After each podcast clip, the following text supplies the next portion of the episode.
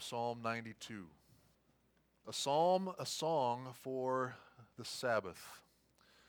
It is good to give thanks to the Lord, to sing praises to your name, O Most High, to declare your steadfast love in the morning and your faithfulness by night, to the music of the lute and the harp, to the melody of the lyre.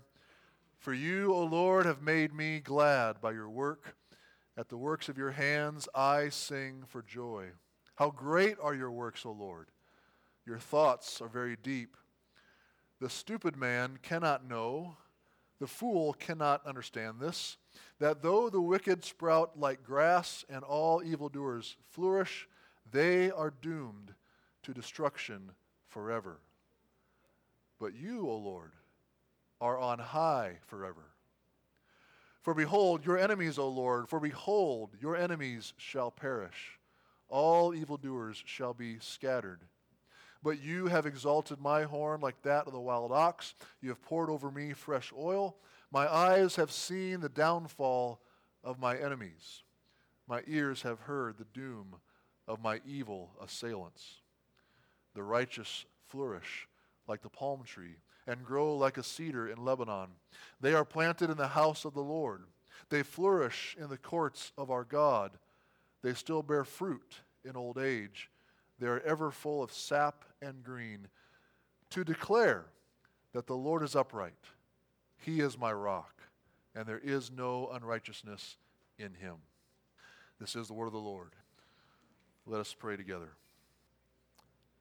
You have said to us, O Lord, Listen diligently to me and eat what is good, and delight yourselves in rich food. Incline your ear and come to me. Hear, that your soul may live. So help us now, O Lord. Help us to listen diligently to your word and have ears to hear what you have to say to us, that we may delight ourselves in your word. In the name of Jesus, we pray. Amen. Well, as I was preparing uh, the message this week, there was a song lyric that uh, I first heard more than 20 years ago that came into my head and wouldn't leave. I'm sure that's probably happened to you a few times. Um, I usually don't begin my sermon with those types of songs that come into my head here and, here and again, but, but, but not this time. Today, I wanted to share that song. The song is by a Christian rock band called Bleach, and the lyric goes like this Once again, here we are, here we are, once again. There's more to the song than that, but that's the lyric that kept coming and haunting my mind. Once again, here we are, here we are, once again. That song lyric came to my mind because Psalm 92 is about gathering together to worship on the Sabbath. Look at that inscription at the beginning of the psalm. It is labeled a song for the Sabbath. Or for Christians like us, we could say a song for the Lord's Day. Going to church on Sundays is something that I have done every single Sunday for my entire life, with just a few exceptions. And for the last eight years now, this is where I am every Sunday morning. And most of you have been here with me, as you have each Sunday morning for most of your lives. So once again, here we are, here we are once again. But why do we do it? Why did God's people show up to worship on the Sabbath prior to the Lord's coming every week? And, and, and now, since the Lord's ascension, why have believers continued to uh, participate in this weekly tradition of meeting together to praise the Lord and offer Him our praises and our thanksgivings? Well, Psalm 92 was written not just to provide God's people with a song to sing when they gathered for worship on the Sabbath, but it also provides us with reasons why we must gather, why it is good for us to gather, why it is essential for God's people to gather together to worship each week. This is a psalm to remind us and to encourage us to show up. It tells us that it is good for us. It tells us that it is for our joy. It says that it is essential for our spiritual survival. We must regularly come together each week and worship together for our faith to survive in the midst of such a godless and wicked society. John Calvin, the great reformer and theologian of the church, uh, wrote in the 16th century about the importance of refraining from work on the Sabbath in order to gather together to worship the Lord. He said this He said, The Christian Sabbath is our separating ourselves from all other occupations to engage in meditating upon the divine works. As our minds are unstable, we are apt, when exposed to various distractions, to wander from God. We need to be disentangled from all cares if we would seriously apply ourselves to the praises of God. I love that line, and as usual, Calvin is very insightful here for us. We are prone to distractions, and we are anxious about many different things. If we didn't have this weekly routine, this weekly rhythm of separating ourselves from all other occupations and showing up here to meditate on God and His works, then we would just wander away from Him. Just forget about Him. Now, maybe you aren't able to disentangle yourselves from all cares, like Calvin mentioned. I mean, uh, you may be a mother or a father of young children, so you know, I understand that. But gathering together weekly for worship is still essential to our spiritual survival. So, as we get to the, the, the main theme here, I, I, apologize for this main theme this week. I, I, I, don't like to have them this long usually, but uh, really feel like it was essential to include all that I did here. And as usual, it, it's in your bulletins, it's, it's, it's on your sermon notes in your bulletin, so you don't have to write it all down, but, but, but here it is. The main theme of Psalm 92 that we'll see uh, together here is in order for our faith to persevere when surrounded by evildoers, we must together weekly, or I'm sorry, we must gather together weekly to remind one another of their demise and the Lord's supremacy. In order to, for our faith to persevere when surrounded by evildoers, we must gather together weekly to remind one another of their demise and the Lord's supremacy. The psalm has three main sections, with uh, verse 8 in the middle of the psalm kind of standing out. Standing out as uh, this, the, the, statement that's above all the other statements. Um, picture the psalm as a mountain. So we're going to begin to climb up the mountain at verse 1. We're going to make our way up this mountain. And then we're going to arrive at the summit of the mountain when we get to verse 8. So here it is. Here's the big truth. Here is the, the main thing there, verse 8. But you, O Lord, are on high forever.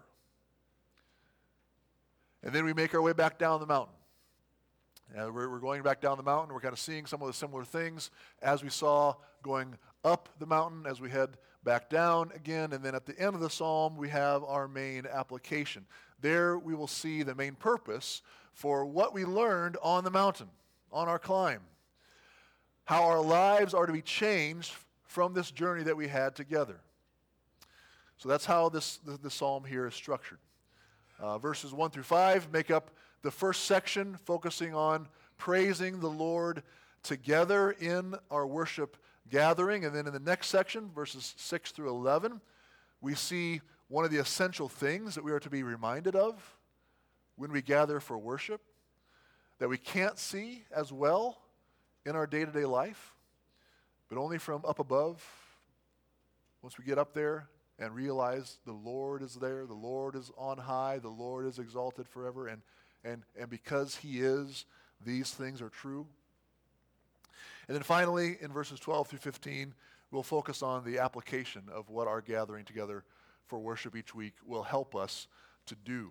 So, in other words, really what it's all for. So, first, Verse 1 through 5 praising the Lord together strengthens our joy in Him. Verse 1 tells us it is good to give thanks to the Lord, to sing praises to your name, O Most High. It is good, it says, to gather together on the Lord's day. It is good to do this in order to give thanks and to sing praises to the Lord and about the Lord.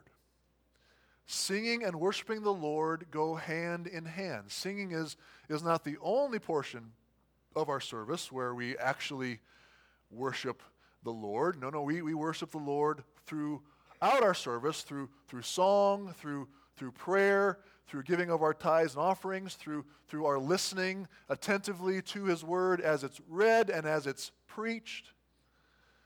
But as verse 1 says, it is good. And it's good to give thanks and sing praises to the Lord. When we sing praises and offer our thanksgivings through our songs together, we are reminding each other of God's grace, of His mercy, of His generosity, of His kindness. Look at verse 2. To declare your steadfast love in the morning and your faithfulness by night. They are declaring God's committed love towards his people and his faithfulness. This is a description, of course, of God's covenant relationship with his people. God had chosen uh, them to, uh, to, to, to, to be their God. He had just decided he would bless them. And they had nothing to, they, they had done nothing to deserve this. You know, they, they, they were not the best people God could have chosen. God just set his love on them out of his grace, and that is what he has done for us as well through the Lord Jesus Christ. And so as we come together, when we come together, we sing about that. And notice that they gather together to worship in the morning and by night. They had a morning service and an evening service. For centuries, that's how Christians worshiped the Lord on the Lord's day. They, they'd begin the Lord's day and worship together, and then they'd end the day in worship together. That's what I experienced in my home church growing up and in most of the churches uh, that I was a part of in college and, and, and beyond that. But things change. Uh, you know how it goes, other things become more important. When we sing, we also declare to one another who God is. And we just sang in that, that last song, God is the fount of every blessing. Every good thing that we enjoy comes from Him. He's like a fountain, constantly pouring forth blessing after blessing for us. And we remind ourselves of that and honor Him with our gratitude when we sing these songs together. It is good for us to do this. Otherwise, we might think, oh, all these good things happening to us. Yeah, I'm, I'm such a good person. I'm making the right decisions. I'm making the right calls. I'm being with the right people. And that's why it's happening. No, no. It's happening because God is being gracious to you. He's blessing you. And we're reminded of that as we sing these songs together, as we say these things together to ourselves and to one another. Here's another great admonition from John Calvin. He says, We are called to remember his goodness and faithfulness, which should inflame our hearts to praise God if we have had any proper sense and experience of them if you have known the Lord's grace, if you have truly experienced it, it should inflame your heart to pour forth these praises together as you gather for worship and will then build up the faith of others. Another sign of the Lord's grace and kindness towards us is that He gave us music. He gave us music. He gave us this gift of song and music to help us to worship Him, to help us to bless one another. There is just something about music that lifts our spirits up, that comforts us, that does something that really nothing else can do. It has this, this great effect on us. And as we see in verse 3, to the music of the lute and the harp, to the melody of the lyre, the Bible teaches us to use instruments stringed instruments in this case to help us to, to sing praises to the Lord. Instruments help us to sing I know that there are some traditions that believe instruments should not be allowed in worship services, but, but man, do I feel sorry for those folks. I mean, I need help to sing. I need the help that instruments like pianos or, or a guitar or, or other instruments, I need the help that they can offer me to help me to sing. And, and that's why I'm so grateful for, for Joyce and for Julie and for Leela who, who help us by, by, by playing this brand new keyboard. Didn't, didn't it sound nice this morning? This brand new keyboard for us to encourage us, to help us to sing. And I want to encourage you, if you enjoy music, if you know how to play an, an instrument, especially the piano, you know, you can maybe serve our church as well and help us to sing. And I'm so grateful for, for David and all of the great singers uh, that we have up here each Sunday morning to, to lead us and helping us to sing. Um, you are truly a blessing to us. And if you like to sing and have a desire to serve us by helping to lead the singing, talk to David. Talk to David. We'd love to have you help us as well. Now, verses 4 and 5 reveal to us again what to fill our songs with, what to praise the Lord primarily for. These are the things that we need to be reminding each other of when we gather for worship. This is what we ought to be talking about with one another when we come together. Look at verses 4 and 5. For you, O Lord, have made me glad by your work. At the works of your hands I sing for joy. How great are your works, O Lord! Your thoughts are very deep. When we gather together, we ought to praise the Lord for all of his works. That is, his works of creation, of what he has made, how he has created everything to, to fit together and operate just right and how it all does. We are to praise the Lord for all of the variety of his creation, all the ways which he has used his creation to feed us, to bless us, to help us. But we don't just praise him for his works in creation, we also uh, praise him for presiding over creation, particularly in providing for us, his people. Praising him for his saving works and providing everything that we have needed for life and for our salvation. We can also praise God together for his thoughts, as it says here, for all that God thinks about. Just imagine all that God thinks about. His great wisdom is unsearchable, as it tells us in Romans 11. For who has known the mind of the Lord, or who has been his counselor? For from him and through him and to him are all things. To him be glory forever. Amen. So, reminding ourselves of these wonderful things will build us, will, will, will build up our faith and increase our joy in the Lord. We need to focus on Him and His works. Secondly, it's good to be reminded of the inevitability of judgment for the wicked. This is in verses 6 and 11, center part here of our psalm. So the psalmist begins this next section by doing a little name calling, uh, something that we encourage our children not to do. Uh, but there is a reason for why he does it here. He wants to make it clear who he is referring to and what their main problem is. Look at verses 6 through 8 again. The stupid man cannot know, the fool cannot understand this, that though the wicked sprout like grass and all evildoers flourish, they are doomed to destruction forever. But you, O Lord, are on high forever. In the Old Testament, particularly in wisdom literature, like in the book of Proverbs, the fool or the stupid man is a description not for somebody who is a little slow mentally. This is not describing someone with a low IQ. Rather, this is describing someone who doesn't fear the Lord. They're living their lives, doing whatever it is that they want to do without any consideration of their accountability before God. Remember, the Bible's definition of wisdom is the fear of the Lord. That's wisdom.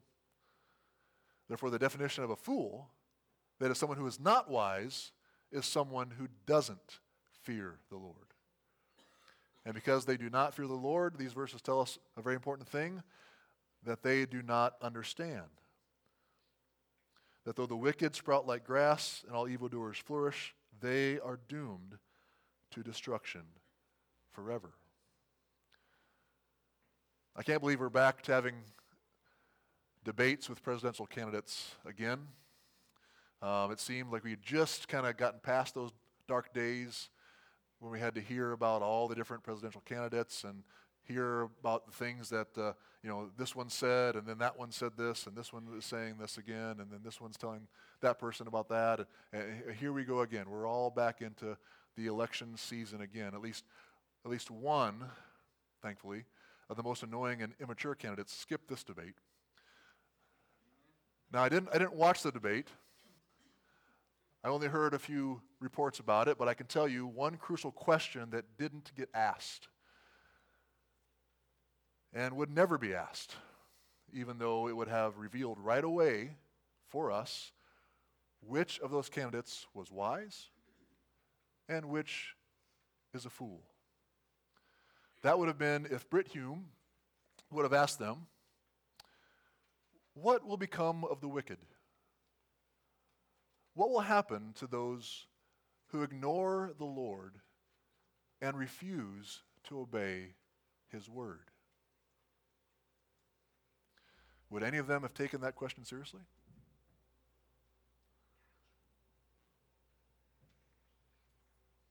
It would have, it would have garnered snickers, laughter, by them and by the audience. They would have said, No way can this be serious, right? what would have been the response of, of, of, the moderators and of the audience if one of them had taken that question seriously and said something like we see in verse 7? Well, Brett, uh, though the wicked sprout like grass and all evildoers seem to flourish in this world, they are doomed to destruction forever. They will face eternal conscious torment suffering the wrath of God for their sin and rebellion in hell forever. That is what will happen to all those who ignore God and refuse to take His word seriously. That is the correct answer to that question. But that understanding of divine judgment is thought to be absurd by all of our cultural elites in government, in the news media, and the enter- entertainment media, by those in our leading universities today, those that most people would consider to be the most brilliant and successful people in our country, and yet the Bible would refer to them as stupid, as fools for they ignore the most important being who is exalted on high forever. And they have no fear of facing him in judgment. We ought not to be amused by this, but humbled. This is a word that should weigh on us with, with gravity. This is a warning as well as an encouragement.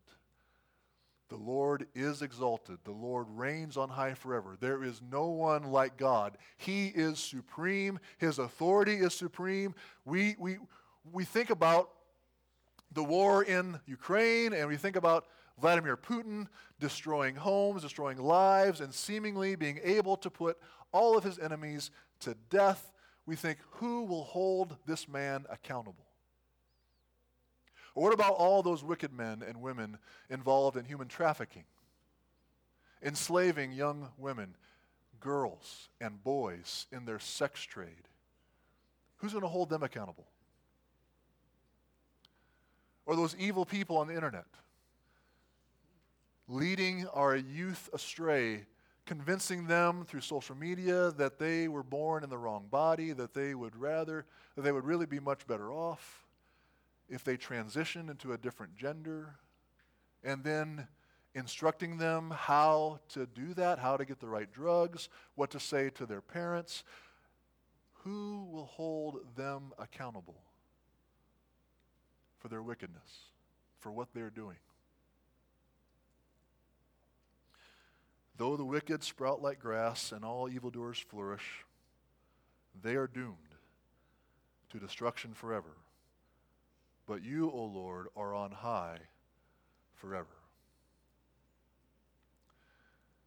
If his eye is on the sparrow, then I know he is watching what happens to each person who is hurt, who is mistreated, who is used or killed by evildoers. He knows what they are doing. He will hold them accountable. And he will hold us all accountable.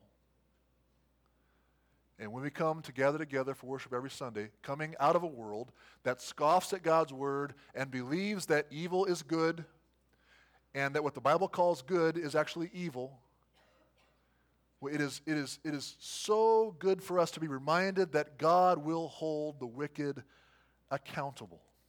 Verse 9 For behold, your enemies, O Lord, behold, your enemies shall perish, all evildoers shall be scattered, but you have exalted my horn like that of the wild ox. You have poured over me fresh oil. My eyes have seen the downfall of my enemies, my ears have heard the doom of my evil assailants when you are in relationship with the Lord, when you belong to Him by your faith and your commitment to follow Him, your enemies become His enemies. That's what we see happening here in these verses. But as verse 8 says, He is the one who is sovereign, He is the one who is exalted, not us. Therefore, we must trust the Lord with our enemies. We must leave it all in His hands. Vengeance is mine, I will repay, says the Lord. The judge of all the earth will surely do what is right. He knows what he is doing. And it's just good for us. It's good for us to be reminded of these things. And the church, the faithful church, is the only place where you will be reminded of these things. That's why we gather together each week. That is why we come. We need to be assured of the truth of God's sovereignty, of His holiness, and of the way of salvation from His wrath through repentance and faith and trust in Jesus Christ, His Son. Lastly, verses 12 through 15. Now we're on our way down uh, to the uh, bottom of the mountain here. We need to be reminded that the Lord blesses us so that we can proclaim His greatness to others. Verses 12 through 15. So here it is. This is our last, our last section. Uh, we're on uh, the very descent. We've experienced so much on this mountain already as we've gone up and down uh, during our time of worship together. Again, remember what was at the peak of the mountain. That's verse 8. You, O Lord, are on high forever. You are exalted forever. So we have praised him. We have, we have praised him for his works. We have, we, we have seen him glorified in our praises. We have been reminded that he is the one who will hold the wicked accountable. And now we see a contrast between those who fear the Lord and those who don't. We already saw what will become of those who don't fear the Lord. Now, here we are shown what will become of those who do fear him, who do trust in his name, who do regularly gather together to draw near to the Lord to praise him. Look at verses 12 through 15. The righteous flourish like the palm tree and grow like a cedar in Lebanon. They are planted in the house of the Lord. They flourish in the courts of our God. They still bear fruit in old age. They are ever full of sap and green to declare that the Lord is upright. He is my rock, and there is no unrighteousness in him. The Bible often uses fruitful trees to describe the spiritual health and fruitfulness of those who fear the Lord and who walk in his ways. These verses reflect how the whole book of Psalms opens up for us in Psalm number one, which also points out this contrast between the righteous and the wicked, uh, those who fear the Lord and those who don't. I think you'll see a lot of uh, uh, things that uh, resemble each other from Psalm 92 and Psalm 1 here. So here's Psalm 1. Blessed is the man who walks not in the counsel of the wicked, nor stands in the way of sinners, nor sits in the seat of scoffers, but his delight is in the law of the Lord, and on his law he meditates day and night. He is like a tree planted by streams of water that yields its fruit in its season, and its leaf does not wither. In all that he does, he prospers. The wicked, here's the contrast, the wicked are not so, but are like chaff that the wind drives away. Therefore, the wicked will not stand in judgment, nor sinners in the congregation of the righteous. For the Lord knows the way of the righteous, but the way of the wicked will perish. So now back to Psalm 92. Here we have these trees. We have the palm tree first, and the palm tree in the Middle East was a tree that produces dates uh, for its fruit, and the dates ripen quickly, and a healthy tree will continue to produce dates throughout the season. They don't just ripen all at once at one certain time like most fruit trees. So it was like these palm trees were always fruitful. You'd always go to them, and there'd be a, a, a ripened date for you uh, to enjoy. Then, of course, the, the cedar trees of, of Lebanon here were the trees that Solomon used to build the temple and, and his huge palace. They were strong, they were sturdy trees, they could be depended upon.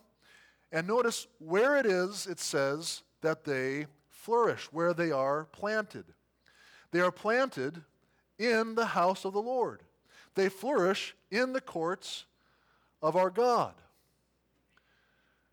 These trees are in the temple. Now, there weren't literal trees in the temple, but saying here, that's where trees flourish. That's where you will flourish. If you're planted in the Lord, in the house of the Lord, flourishing in the courts of our God. They're in the place where the presence of the Lord dwelt. They're in the place where the people met for worship. This is saying when God's people are near Him, when they are close to Him, they will flourish. This is again a picture of what happens when believers come together on the Lord's day to worship. These gatherings strengthen us. We come to meet together and we're meeting with the Lord. These gatherings make us healthy. They fill us with spiritual nourishment so that we will be fruitful, so that we will flourish, so we will be strong and faithful, so that we can go out and serve the Lord in, in, in, all sorts of ways, the ways He's calling us to serve Him in. We will flourish in our spiritual life as we do this. Just as trees need water and good soil and nutrients to grow and bear fruit, so believers need to draw near to the Lord and with His people to be nourished, and that happens when we come together for worship each week. We will flourish and be fruitful when we are near the Lord, and the only way that sinners like us can truly be near the Lord is through His Son, the Lord Jesus Christ. He opened the way for us to be near the Lord, to be in His presence. In uh, 1 Peter 3:18, we read this.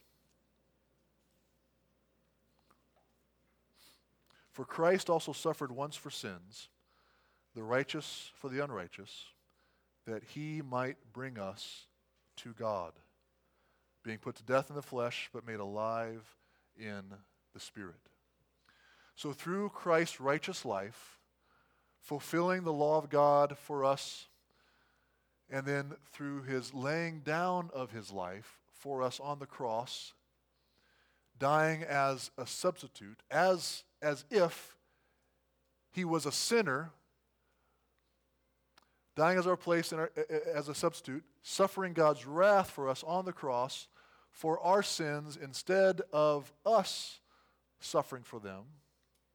And then rising from the dead, we can now be brought near to God in a saving, life giving relationship through our trust in Jesus, by being found in Him. We are reminded of that each week that we come here, and that is why it is so important to come here each week to worship and be reminded that our salvation does not depend upon us, but on Christ and on His redeeming work that He finished. And then verse 15 tells us what it is all for. What our singing, what our worship, what are reminding each other of the Lord's great works in creation and in redemption, what it is all for. It's so that we will be able to declare that the Lord is upright, that he is my rock, and there is no unrighteousness in him. So the purpose for coming to worship is not so that you can score points with God. Doesn't happen.